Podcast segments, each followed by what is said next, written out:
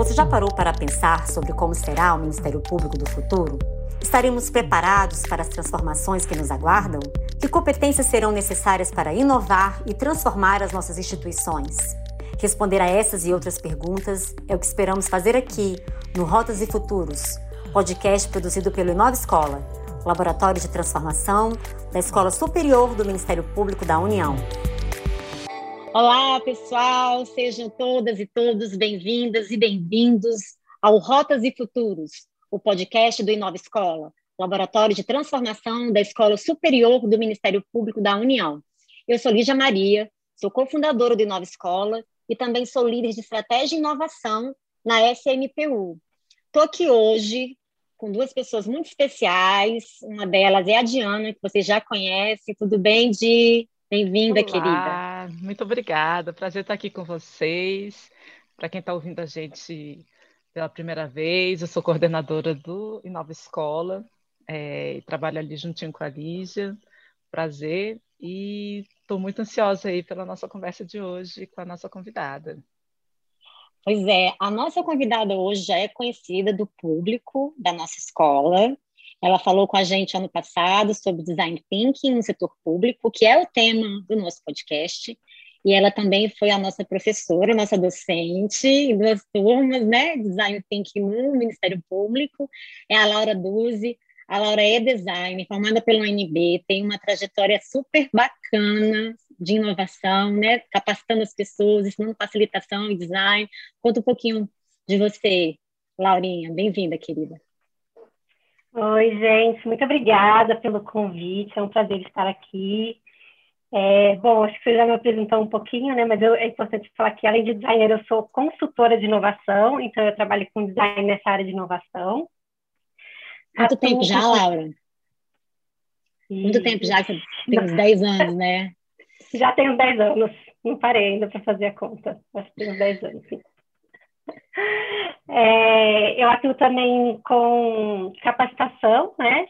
E tanto no setor público quanto no setor privado, e sempre focado em processos de inovação através de design. Então, design, thinking é um dos temas principais, mas eu também trabalho com facilitação de processos criativos, é, futuros especulativos, que é o tema que a Lígia sei que gosta particularmente, e Bastante. outros temas relacionados à criatividade. É. Laura, querida, então, para a gente começar a conversa, é, é, com muita alegria que a gente recebe você aqui. Nossa roda no passado sobre design foi sensacional, super acessada, muitas visualizações, foi muito legal. Queria retomar um pouco, então, da nossa conversa, para a gente começar falando, assim, sobre o que é o design thinking, e a gente né, fala também o design thinking tem toda essa construção e o senso comum em torno disso, assim, mas a gente prefere falar do pensamento, do design. O que, que seria isso, né? E qual é a quais são, na verdade, né, as muitas possibilidades para usar o design thinking no setor público? Ah, legal. É, você falou um pouco que existe um senso comum do design thinking, então vou começar por aí, para a gente começar a desconstruir isso. Então, hoje é um termo que está na moda, e é um termo que ele é usado como sinônimo de uma metodologia de inovação, né, com foco nas pessoas. Mas acontece que o design thinking é muito mais do que uma metodologia só, tá? Então aí sim, se a gente voltar é, para o significado das palavras, né, que é pensamento do design, a gente tem uma área muito mais ampla de atuação. Então é sobre isso que eu vou falar, sobre o pensamento do design. Eu lembro que eu trouxe, trouxe isso da, da última vez, né? Mas o design, a palavra design no português a gente usa de várias formas. Então a gente usa como substantivo, como adjetivo até, mas dentro do design thinking a gente usa como a origem da palavra, que vem do latim designare, que um dos significados era justamente o projetar. Então design thinking é o pensamento projetual mas não é qualquer pensamento projetual. É um pensamento projetual que vem das disciplinas de design e vem das disciplinas de design que olham para as pessoas, não só para a coisa que a gente quer projetar, mas para as pessoas que vão usar aquilo que a gente está projetando. E eu estou dizendo aquilo e coisas porque pode ser tudo. Pode ser um objeto, como no design clássico, né? Pode ser um objeto ou algo gráfico, mas também pode ser serviços, processos internos, sistemas, cultura, a gente pode fazer projetos de cultura, e esses últimos, que são muito mais complexos, é, é, são os que têm né, mais a ver com o setor público. Né? Você me perguntou como que a gente usa o design thinking no setor público, então é o pensamento projetual, olhando para as pessoas, com foco no comportamento das pessoas com foco nas necessidades das pessoas, e olhando de forma sistêmica. Então, olhando como que cada intervenção que a gente faz vai afetar o nosso sistema. Pensando então em serviços, né? E aí faz muito sentido para a gente porque que o design uh, tomou esse caminho dentro do setor público, né? Queria que você falasse um pouco, então, assim, do, do serviço, design de serviços, né, da, das possibilidades de encontrar é, as necessidades do seu usuário, né, e, o que a gente fala muito no design da jornada do usuário, assim, porque dentro do setor público, quando a gente está ali, pensando né, no serviço, uma solução, a gente às vezes acha que a nossa solução é a solução que quem está lá fora está esperando, né? E aí o, o, acho que é muito legal dessa perspectiva do pensamento do design que ele traz para a gente essa possibilidade de olhar de um outro lugar, né? Então, do, falando um pouco de serviço, queria que vocês falassem um pouco esse ponto, assim, design de serviços e a possibilidade de você é, ter o ser humano, as pessoas no centro desse serviço, né? Que o que a gente chama de Human Centered Design. É, exatamente. A gente tem que primeiro entender que serviço que é esse. É um serviço que é direto para os cidadãos ou a gente está falando de um serviço interno? Então, no design a gente tem esse termo, serviço interno, que seriam, por exemplo, os nossos processos internos.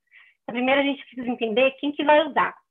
É, se a gente está falando do cidadão, então a gente precisa conversar com ele diretamente, entender qual que é o perfil do cidadão é, que vai usar esse serviço e, e, entrar em contato com ele, ver, observar como ele já usa o serviço ou como ele não usa, né? Quais são as consequências de não usar esse serviço, por exemplo.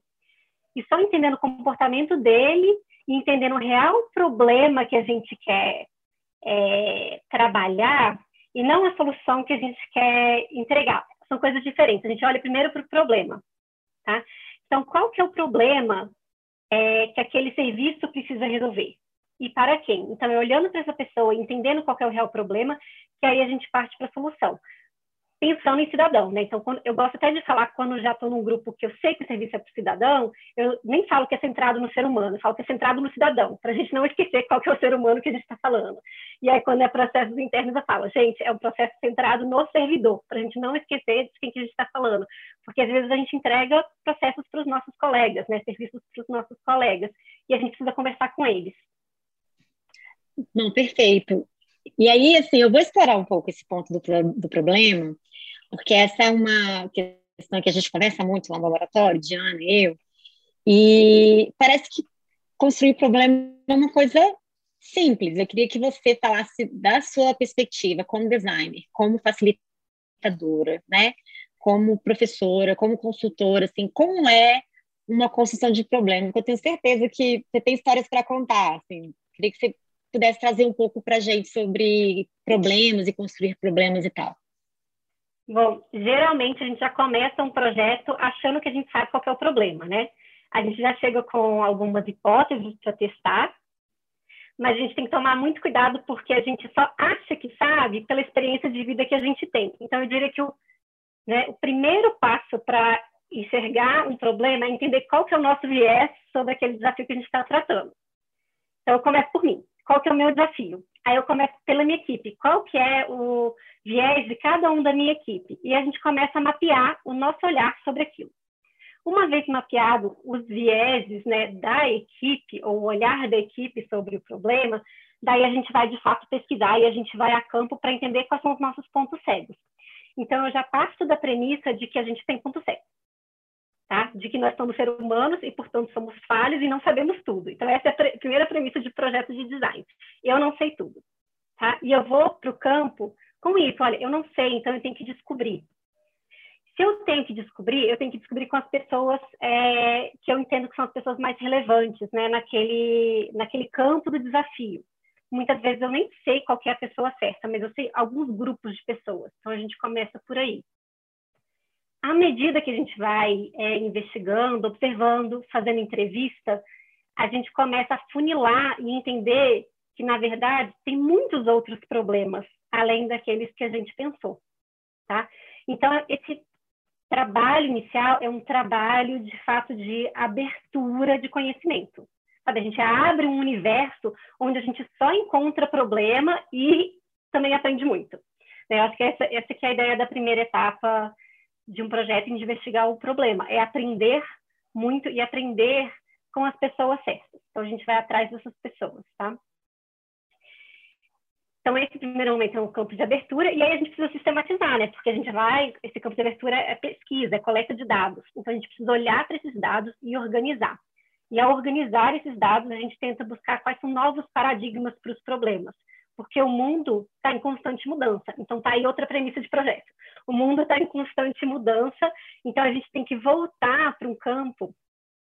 Para quem gosta de, de linguagem técnica, no design a gente fala para o campo do mistério, né? Tem um negócio chamado funil de conhecimento, que começa no campo do mistério, que é tudo que existe no mundo. E é aí que a gente está mapeando os dados. Daí, ao fazer sentido, a gente passa para o campo da heurística, que é justamente fazer sentido das coisas. Só depois disso que a gente vai, então, pensar na solução.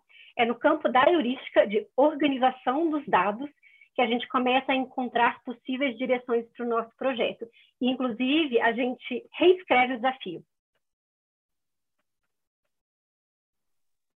Bacana, sensacional, porque a gente, a gente conhece muito, né, questões, é, a gente tem exemplos, né, de pessoas que chegam para a gente com soluções, né, e achando que uma solução vai funcionar para aquela dada circunstância, naquele contexto, ou trazem é, uma solução de um outro lugar para aquele lugar, então o problema era outro, mas funcionou porque foi a forma como a pessoa interpretou, e quando você fala viés, faz muito sentido para mim, porque a gente olha para o mundo com as nossas, com, né, com as nossas crenças, com os nossos valores, com o que a gente é, isso é impossível. Então, desconstruir isso é, uma, é um desafio grande, né? E que, e que o design tem essa possibilidade, tem né, uma, uma abordagem específica para fazer toda essa divergência, né? Sim, é um desafio grande, porque, na verdade, a gente é treinado para o oposto, né? A gente é treinado e cobrado no dia a dia então, se você tem chefe ou se você é chefe, você vai, você vai se identificar com isso. A gente é cobrado no dia a dia e a gente cobra os outros para terem soluções muito rápidas. A gente acredita que as soluções rápidas vão economizar tempo, não é assim? Mas a verdade é que se a gente não tem o problema certo, a nossa solução rápida não vai servir. Então, essa que é, essa que é a quebra de, ou a mudança de mentalidade do projeto de design é entender que a solução mais rápida vem quando eu tenho o problema certo. Vou, vou aproveitar o seu ponto, então, para poder falar um pouco, assim, de, de do que se fala, né, do design poder abrir para a gente possibilidade de olhar para o futuro, de poder imaginar. A gente não precisa falar, enfim, do design especulativo, mas assim a possibilidade de não precisar, por exemplo, buscar no banco de boas práticas soluções quando você quer de fato entender um problema, né? Então tem essa, esse caminho que dá para gente é, possibilidades imaginativas e não necessariamente aplicando uma solução já conhecida, mas talvez aplicando uma outra que, quem sabe, é mais simples, não dá para saber, mas poder imaginar, né? Poder usar esse caminho para poder construir algo, algo novo. Estou falando isso porque a gente acabou de conversar com, com o André sobre futuro, né? E aí eu falei para ele de uma coisa que tem me, me angustiado muito, é que a gente está olhando muito para o passado para falar de inovação, né? E tem essa provocação de o futuro vem do futuro. Então, como é que a gente olha para esse futuro? Me parece que o design, né, design thinking pode ser um caminho. Sim, e eu acho até engraçado que você usou um termo que é muito comum que a gente escuta, que é buscar boas práticas. Gente, a gente está falando de um processo de inovação. A gente não quer boas práticas, a gente quer novas práticas. Então, só a partir daí, né, já, já a premissa, a mentalidade já está errada. Né? Se você quer inovar, você não quer boas práticas. O que você pode buscar, sim, que talvez é, possa ter a ver com isso, são cenários análogos. Então, você pode buscar, sim, inspiração, e é o que a gente faz. Mas a gente busca inspiração em contextos diferentes do que a gente está trabalhando. Então, se eu estou trabalhando com o desafio da saúde, eu vou buscar é, algo similar, desafios similares, é, em áreas de finanças, por exemplo. Né? Então, eu posso, ou até em jogos, Algumas pessoas buscam analogias em filmes, porque filmes têm umas narrativas é, já bem estruturadas que ajudam a gente até a entender o nosso próprio problema. Então, a gente busca, sim, cenários análogos para se inspirar, mas a gente não busca boas práticas. Não existe isso de replicar boas práticas, senão você não está fazendo inovação. Maravilhoso. Diana, quer fazer uma pergunta? Sim, sim, eu fico aqui só. Eu sou, eu sou suspeita para falar, né? Porque eu experimentei o design thinking e aí você se transforma depois que você passa por isso. É, e eu digo experimentar porque eu acho bem diferente de estudar, de ler sobre, né? É realmente uma experiência que a gente acaba tendo. E eu venho de um background de uma formação aí bastante na área de exatas, né? Então eu gosto de quadradinhos, né? Eu gosto de processos de coisas muito certinhas e poder seguir, ter minha receita de bolo e, e chegar no resultado. Mas há muito tempo, né, desde, que eu estou nessa, nessa área, é, eu venho fazendo alguns questionamentos, né? Então, eu nunca gostei da, da fábrica de software, né? E aí, algum dia eu ouvi um, um outro termo chamado ateliê de software. Eu falei, olha, isso faz um pouquinho mais de sentido para mim do que uma fábrica, né? A gente não é robozinho aqui tentando fazer uma linha de montagem, Ótimo mas ponto. é o que a gente é cobrado, né? É, e aí, meu questionamento para você, Laura, é justamente isso: falar um pouquinho para as pessoas, para quem que é né, o, o, design thinking. Eu não sou designer, né? Será que isso é para mim? Nossa, excelente pergunta. É, o design thinking, inclusive, ele surge como termo e ele é popularizado justamente porque é para explicar o processo de design para não designers. Né? Então, ele é um pezinho nesse, nessa área criativa, é um, uma porta de entrada é, para a inovação, principalmente se você não for da área criativa.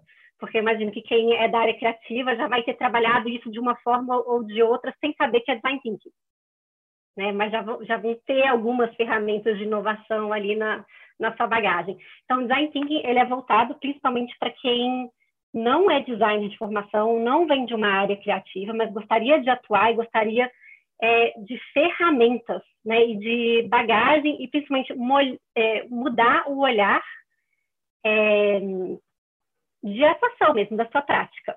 Então, mudar o olhar sobre sobre os problemas, mudar o olhar sobre o mundo mesmo, né? Porque a gente trabalha coisas bem pessoais no curso, né? Se você experimentou um pouquinho, a gente acaba olhando muito para dentro também, quando a gente faz um curso de design thinking, por exemplo. É, aí eu vou dar o meu testemunho. a minha convenção ao design thinking foi exatamente assim, né? Que foi transformador mesmo. A, a maneira de olhar para o mundo muda, né? você, você entender que tem é, opostos, que tem desconstruções a serem feitas, né? Que tem toda uma, uma construção coletiva que é possível, né? E acho que dentro do nosso, do nosso ecossistema, me parece, é, o design thinking tem essa, essa, esse desafio de trazer as pessoas para estarem juntas, né? Assim, porque a, a, a gente tem é, é, o, no nosso ethos muitas independências, né? Que estão ali buscando as suas entregas e a sua realização, né? O que é muito valoroso, que a independência funcional dos nossos membros, ela é uma garantia constitucional e ela é muito importante para o desempenho do Ministério Público. Mas no, na hora da cooperação, a gente a gente entende também o quanto isso pode, né, como tem um caminho aí para poder construir essas possibilidades de fazer junto, né? E aí, sim, ano passado você deu duas turmas, né, na, na escola, assim, como foi isso? Como foi tratar ali da, de, de cooperação e, e, inteligência coletiva e construção coletiva com as pessoas? Ai, foi muito legal. Eu acho que o, a, a parte do design thinking, que é na hora da capacitação, a gente não tem o peso que é de criar uma solução real, né? Então, isso faz com que as pessoas fiquem muito mais abertas à experimentação. Então, a gente consegue ver as pessoas ao longo do curso, né, é, realmente mudando uma chavinha, assim, mudando um olhar. E algumas até percebendo que, ah, isso eu já fazia antes, eu só não sabia o nome para isso, né? Também tem isso. Né? Porque o design é um processo criativo e seres humanos são criativos por natureza, né? Então, algumas pessoas é, já começam a dar nome para aquilo que já fazem e outras começam a virar a chave e falar, ah, então quer dizer que eu posso fazer diferente, né? Existe uma. Isso é uma... muito legal. É, e em sala de aula a gente consegue ver essa mudança, né? Porque não tem a cobrança do projeto final ser implementado. Acho que isso facilita. É, e aí tem uma coisa muito importante que você falou, que é sobre a colaboração. E o design thinking ele é baseado em três princípios, né? Empatia, colaboração e a experimentação. Então, a colaboração de fato é fundamental e a gente aprende técnicas para colaborar melhor. E é importante dizer que a colaboração não quer dizer concordar. Né? Não quer dizer que você vai gostar da pessoa, que as pessoas vão gostar de mim. Não é isso. Né? É muito importante. Colaboração quer dizer construir junto. E como a gente está trabalhando num processo de inovação que é um processo criativo, na verdade, a discordância ela é muito mais útil do que a concordância. Então, a colaboração que a gente trabalha como que a gente colabora, de fato, discordando. Porque é isso que vai levar a gente para a inovação. É, me parece me parece um ponto muito muito desafiador, né, para os tempos que a gente está vivendo, porque a, as discordâncias elas tomam outro lugar, né, nas nossas emoções, assim. Então acho que você vai percebendo isso dentro dessa construção. Fala um pouco da empatia, da experimentação, só para a gente fechar, porque a minha outra pergunta para você, a pergunta que eu ia fazer, que eu estou só complementando agora, porque você já avançou, é sobre os pilares. Então fala um pouco sobre experimentação e empatia, até porque empatia também é outra palavra que caiu no lugar comum, né? E parece uma coisa assim, parece fácil, mas é difícil, né? Como a gente brincava quando era criança, né? Tá, então eu vou começar aí pela empatia. Eu acho que a empatia é o que resolve o que você falou de, ah, estamos vivendo é, é, tempos difíceis, né? E onde os conflitos podem se, é, se tornar exacerbados, até se tornam, né? a gente vê isso todo dia. Então, a empatia é a palavra que vem nos ajudar nisso, né? E a empatia que eu trabalho é, assim, que a gente tem muitas definições, eu acho que a principal é se colocar no lugar do outro, né? Mas aqui eu trabalho é dizendo assim, a gente nunca vai conseguir se colocar totalmente no lugar do outro, então eu parto do contrário. A gente não consegue se colocar totalmente no lugar do outro porque a gente não tem a vivência do outro. E num projeto que às vezes é curto, a gente não vai ter nem tempo para chegar tão próximo disso. Então, os exercícios que a gente faz é para a gente chegar o mais próximo possível, mas empatia, então, para a gente, passa a ser a ver o outro com o ponto de vista dele mesmo. Então, tentar olhar para o outro do ponto de vista dele e não do meu. E tem uma outra definição que eu gosto muito, que ajuda nisso, que é que eu escutei de um aluno meu em sala de aula, que foi empatia é você entender que a experiência de vida do outro é tão relevante quanto a sua. E eu, e eu aprendi isso de um aluno, de uma aluna, na verdade, e eu uso isso hoje em aula também, porque eu acho que de fato esse é o caminho que nos leva para a empatia, né? que nos leva a ver a vida do outro pelo ponto de vista dele e não pelo meu.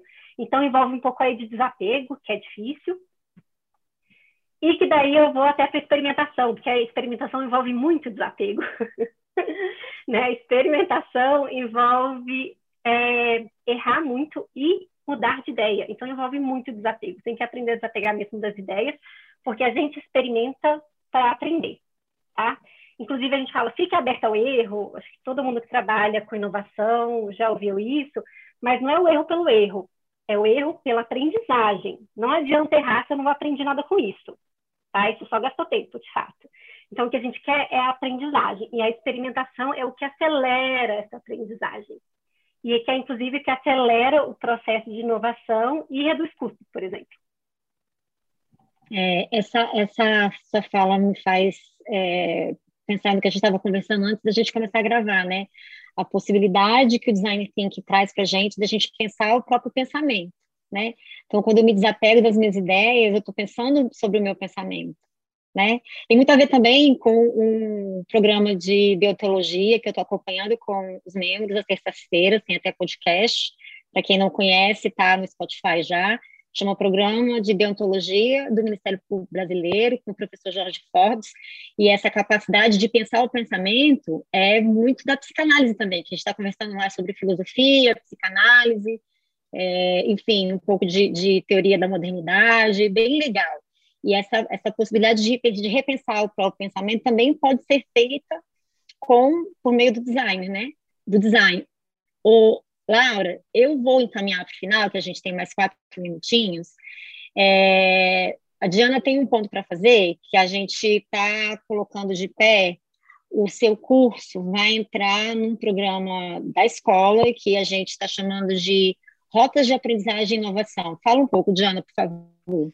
Isso, na verdade, é deixar um convite, né, avisando para o pessoal aí que foi sucesso ano passado e, e, de olho nisso, ouvindo as pessoas e tentando buscar um, um pouco mais de conexão, um pouco mais de é, oportunidade, né, e um, um, tanto mais de foco.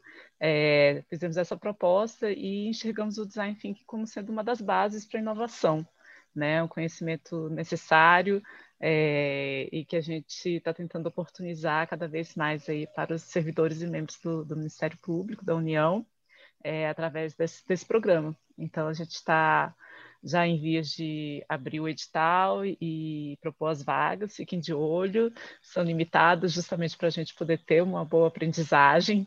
É, então, os grupos colocam muita mão na massa é, e, de fato, experimentam, né, vivenciam ali tudo, toda essa é, essa questão mesmo à distância, né, que era um, uma dúvida no passado, né, vamos arriscar, vamos ver como é que a gente consegue fazer as pessoas colaborarem e trabalhar em grupo, é, sem aquele contato humano próximo que a gente gosta, é, mas deu muito certo. Então a gente vai repetir esse ano justamente para o pessoal ficar aí.